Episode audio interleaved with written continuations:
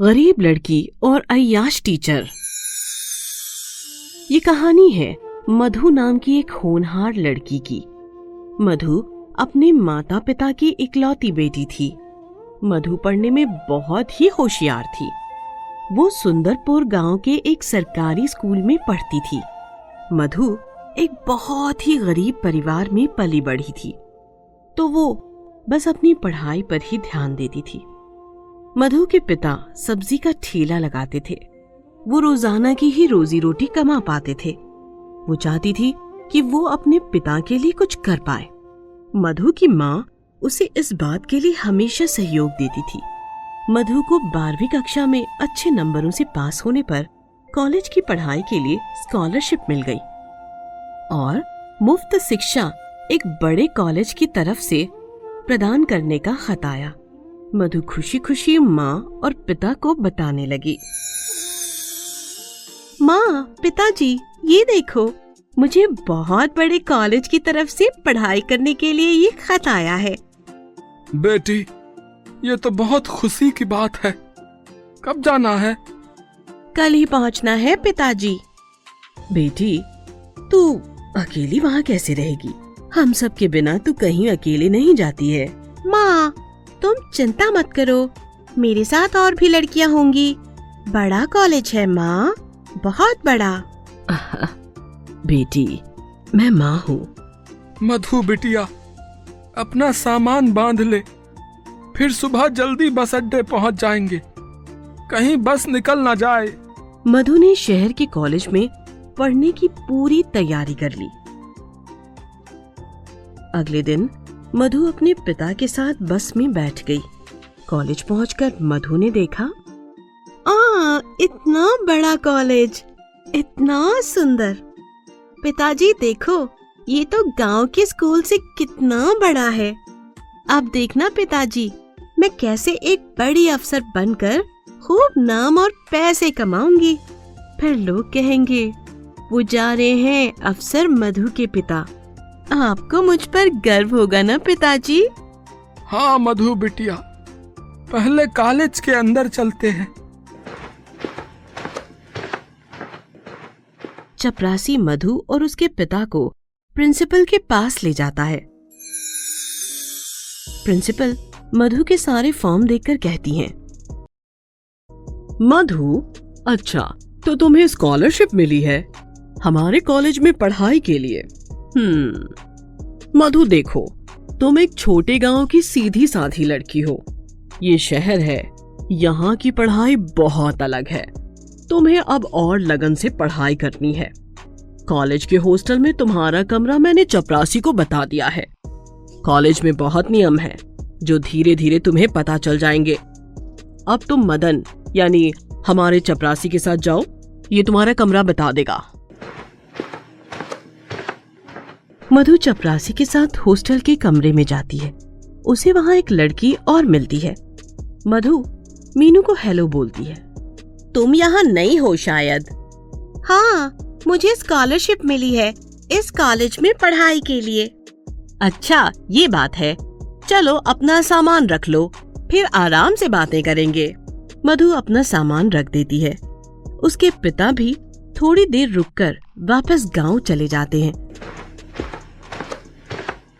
अगले दिन मधु मीनू के साथ क्लास में पहुँचती है। वहाँ एक टीचर कुर्सी पर पैर फैलाए बैठा होता है। उसका मुँह पूरा पान से भरा हुआ होता है। वो एक एक करके सब लड़कियों को अपने पास बुला रहा था। ए, तुम इधर आओ। हाँ घूमो घूमो। जरा हाँ। ये इतना टाइट सूट किसे दिखाने के लिए पहना है? हैं? यहाँ कौन सा तेरा बॉयफ्रेंड तुझे देख रहा है? जो इतना टाइट सूट पहना हुआ है? कल से थोड़ा ढीला सूट पहन लियो, छोरी। चल जा अपनी सीट पर। तू आ, अब तेरा नंबर है। ये कौन है, मीनू? ये हमारे हिंदी के टीचर त्रिपाठी सर। पर ये लड़कियों को बुला बुला कर क्या देख रहे हैं? मधु, इनके बारे में ज़्यादा ना ही पूछो तो अच्छा है। इनका व्यवहार लड़कियों के साथ थोड़ा खराब है। तो इनके लिए कोई कंप्लेन नहीं करता? कंप्लेन करने का तो नाम भी मत लेना, मैडम। ये प्रिंसिपल मैडम के सबसे चहेते टीचर है, क्योंकि ये प्रिंसिपल मैडम के चचेरे भाई हैं।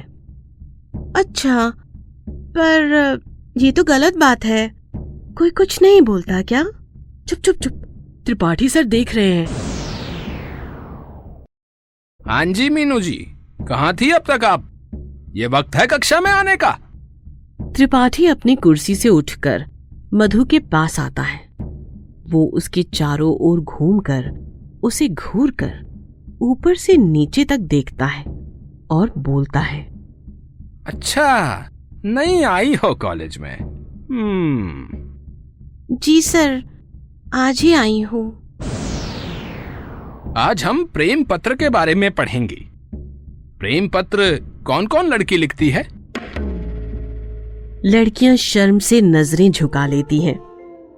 मधु त्रिपाठी सर के इस व्यवहार से बहुत हैरान थी कि ये कैसा टीचर है, जो लड़कियों की बिल्कुल इज़्ज़त नहीं करता। कक्षा के बाद वो हॉस्टल के कमरे में वापस आ गई। रात के वक्त मधु को नींद नहीं आ रही थी तो वो अपने कमरे के बाहर बनी गैलरी में टहलने लगी। तभी मधु को किसी के रोने की आवाज़ सुनाई देती है। वो उस आवाज़ की तरफ़ बढ़ती है और देखती है कि जिस कमरे में से रोने की आवाज़ आ रही थी, वो अंदर से बंद है। वो खिड़की में से झांकने की कोशिश करती है। बड़ी मुश्किल से उसे ऐसा कुछ दिखाई दे जाता है, जिसकी मधु ने कभी कल्पना भी नहीं की होगी। कमरे में त्रिपाठी सर एक लड़की को धमकाते हुए अरे, कैमरा थोड़ा नज़दीक ला। तू भी चपरासी ही रहेगा। और सुन लड़की, अगर ये बात किसी को बताई ना तो तेरा ये वीडियो सारे कॉलेज के बच्चों को भेज दूँगा। और कॉलेज में दीदी के होते हुए, कोई भी मेरी बात पर विश्वास कर लेगा कि तू ये वीडियो बनाकर बेचती है। मैं तो साफ़ साफ़ बच जाऊँगा। मधु सब कुछ होते देख रही थी। पर उसने उस वक्त कुछ भी करना ठीक नहीं समझा। वो चुपचाप अपने कमरे में आई और सोचने लगी। ये इस कॉलेज में जो भी गलत काम इन बेकसूर लड़कियों के साथ हो रहे हैं, अब मुझे इनका पर्दाफाश करना ही होगा। पर कैसे करूँ? कोई भी लड़की त्रिपाठी सर के खिलाफ नहीं बोलेगी। मधु मीनू से इस बात का ज़िक्र करती है। मीनू बात को सुनकर कहती है, मधु, तुम एक काम करो, शाम को मेरा कैंटीन में इंतज़ार करो। मैं वहीं आराम से तुमसे सारी बात करूँगी। अभी क्लास का वक्त हो रहा है। शाम के वक्त मधु कॉलेज की कैंटीन में मीनू का इंतज़ार करती है। मीनू वहाँ आती है और मधु से कहती है, मधु, चलो हम अभी चलकर सारी बात प्रिंसिपल मैडम को बताते हैं जो भी तुमने देखा कल रात को। हाँ यही ठीक रहेगा। दोनों प्रिंसिपल के पास जाती हैं और सारी बात बताती हैं। प्रिंसिपल मधु की बात पर यकीन नहीं करती पर वो ये कहती हैं मैं कैसे विश्वास कर लूँ कि मेरा भाई जो इस कॉलेज में इतने सालों से पढ़ा रहा है इस तरह की गलत हरकत लड़कियों के साथ वो करता है। और तुम्हारे पास कोई सबूत भी तो नहीं है। हाँ उस लड़की को बुलाओ, जिसको तुमने देखा था कल रात को। मैं उसके मुँह से सुनना चाहती हूँ। मधु उस लड़की के पास जाती है और कहती है, तुम्हारे साथ जो भी हुआ है, तुम प्रिंसिपल मैडम को बता दो। नहीं नहीं नहीं, मैं अगर प्रिंसिपल मैम के सामने मुँह खोलूँगी तो त्रिपाठी सर मेरा वीडियो पूरे कॉलेज में दिखा देंगे। और मेरे माता पिता की बहुत बदनामी होगी। मैं एक गरीब परिवार से यहाँ कॉलेज में पढ़ने के लिए आई हूँ। अगर मेरे माता पिता ने ये वीडियो देख लिया तो वो अपने आप को जान से मार देंगे। मैं कहीं मुँह दिखाने लायक नहीं रहूँगी। प्लीज़ तुम यहाँ से चली जाओ। मुझे त्रिपाठी सर के लिए कुछ नहीं कहना। कुछ नहीं कहना, प्लीज़। मधु के पास कोई सबूत नहीं था। वो लड़की कुछ बोलना नहीं चाहती थी। पर मधु चाहती थी कि ऐसे गंदे और अयाश टीचर का असली चेहरा कॉलेज के सामने आना चाहिए। उसके दिमाग में एक तरीका आया। अगले दिन कक्षा में जब त्रिपाठी बैठा हुआ था, मधु उसके पास जाती है और जानबूझकर अपनी किताब त्रिपाठी के आगे रखती है। और कहती है, सर, ये प्रश्न का उत्तर नहीं मिल रहा। क्या आप बता देंगे? क्या बात है छोरी? तू तो बड़ी पढ़ने वाली छोरी दिखती है। मुझे पढ़ने वाली छोरियाँ बहुत पसंद हैं। एक काम कर, रात को मैं कमरे में खाली बैठा होता हूँ। तू रात में आ जाना कमरे में। वहीं तुझे इस प्रश्न का उत्तर समझा दूँगा, है? चल जा। मधु तो इसी मौके का इंतज़ार कर रही थी, क्योंकि वो चाहती थी कि त्रिपाठी का असली चेहरा प्रिंसिपल मैडम के सामने आ सके। वो सीधी प्रिंसिपल के कमरे में जाती है और उनको सारी बात बताती है। प्रिंसिपल कहती है, ठीक है, मैं तुम्हारे कहने पर रात में तुम पर नज़र रखूँगी, पर यदि मेरा भाई बेकसूर निकला तो तुम इस कॉलेज से निकाल दी जाओगी। मधु रात में त्रिपाठी के कमरे में जाती है। वो थोड़ी डरी हुई थी पर उसे अपने ऊपर पूरा विश्वास होता है कि वो त्रिपाठी की सच्चाई आज सबके सामने लाएगी। आओ मधु आओ। बड़ी देर लगा दी है? सर ये चपरासी यहाँ क्या कर रहा है?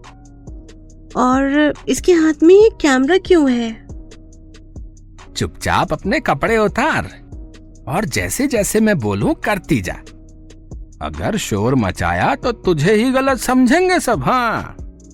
कि इतनी रात में तू मेरे कमरे में खुद आई है। पकड़ी तू जाएगी। मधु भागकर एकदम दरवाज़ा खोल देती है। जैसे ही त्रिपाठी ये सब बोल रहा होता है दरवाज़ा खुलते ही अचानक प्रिंसिपल और कॉलेज की सभी लड़कियाँ दरवाजे पर खड़ी होती हैं।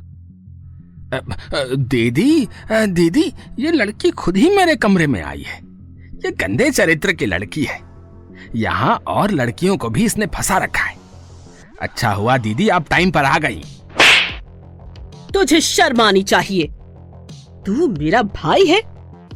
मुझे दीदी कहते हुए तुझे लज्जा भी नहीं आती। और तू मदन? तुम दोनों को मैं पुलिस के हवाले कर दूँगी। बच्चियों, चिंता मत करो। आज ये सब मधु की वजह से संभव हुआ है।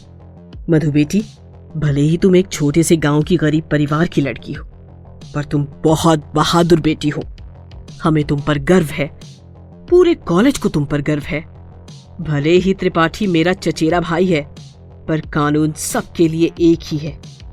ले जाइए, इंस्पेक्टर साहब। इसे मेरी नज़रों के सामने से। कॉलेज की सभी लड़कियाँ और टीचर मधु पर गर्व करती हैं। मधु अपनी पढ़ाई पूरी करके एक बड़ी अफसर बनकर गाँव लौटती है। सब गाँव वाले भी मधु पर गर्व करते हैं।